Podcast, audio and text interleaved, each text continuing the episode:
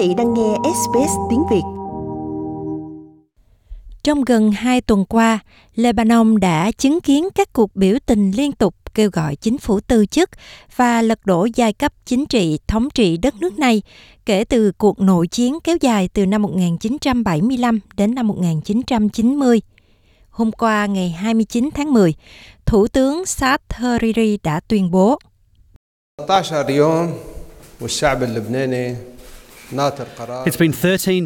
Trong vòng 13 ngày qua, người dân Lebanon đã phải chờ đợi quyết định về một giải pháp chính trị có thể ngăn chặn nền kinh tế đi xuống.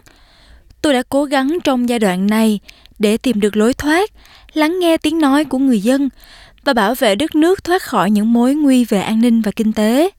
Hôm nay, tôi đã chạm đến tình trạng không có lối thoát và đây là thời điểm để chúng ta đối mặt với khủng hoảng. Những lời bình luận của ông Hariri đã nhanh chóng được cổ vũ bởi một vài người biểu tình là trung tâm của các cuộc biểu tình ở trung tâm Beirut. Một đám đông trung thành với các nhóm Shiite Hezbollah và Yemen đã phá vỡ trại biểu tình ngay trước khi ông Hariri lên tiếng. Những căng thẳng này phản ánh sự chia sẻ giữa các chính trị gia về cách xử lý khủng hoảng ở đất nước này ông Hariri kêu gọi tất cả người dân Lebanon hãy bảo vệ hòa bình dân sự và ngăn chặn sự suy thoái kinh tế tiếp tục xảy ra.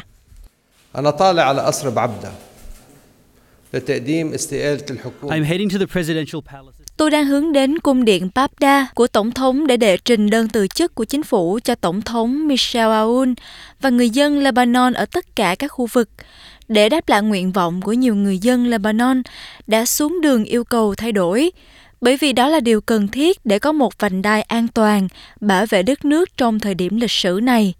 Tôi khẩn cầu tất cả người dân Lebanon hãy ưu tiên lợi ích, sự an toàn và hòa bình dân sự của Lebanon, ngăn chặn sự suy giảm kinh tế của đất nước trên tất cả mọi điều khác.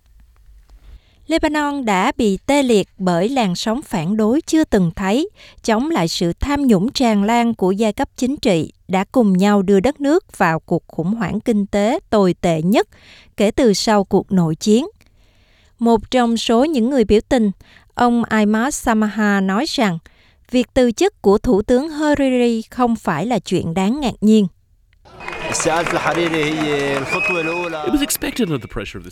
Chuyện này xảy ra nằm trong dự đoán dưới áp lực từ cuộc nổi dậy của người dân ở đây. Đây quả là một niềm vui cho người dân Lebanon vì ông ta là một trong những biểu tượng của chính quyền và sức mạnh của chính quyền. Tất cả họ thực sự phải chịu trách nhiệm và chắc chắn rằng ông ta sẽ không thể nào trở lại làm thủ tướng. Phản ứng từ các quốc gia khác về sự việc này đã xảy ra nhanh chóng trên khắp thế giới. Với việc Ngoại trưởng Pháp kêu gọi các nhà lãnh đạo Lebanon hãy làm mọi chuyện để duy trì sự ổn định của đất nước.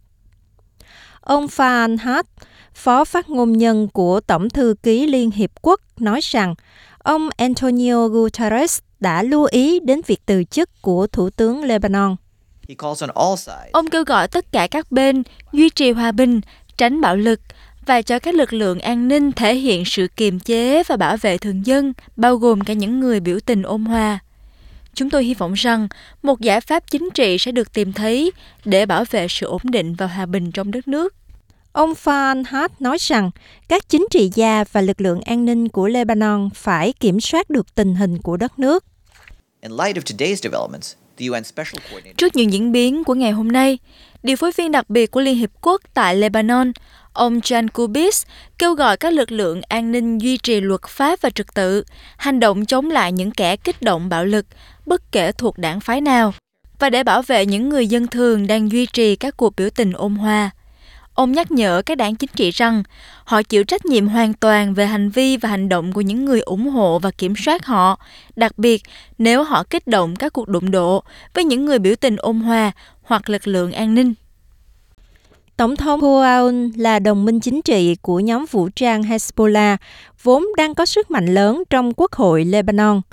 Việc Tổng thống Maun phải làm sau khi nhận đơn là hoặc đồng ý cho ông Hariri ra đi và bắt tay thành lập chính phủ mới, hoặc thuyết phục ông Hariri ở lại.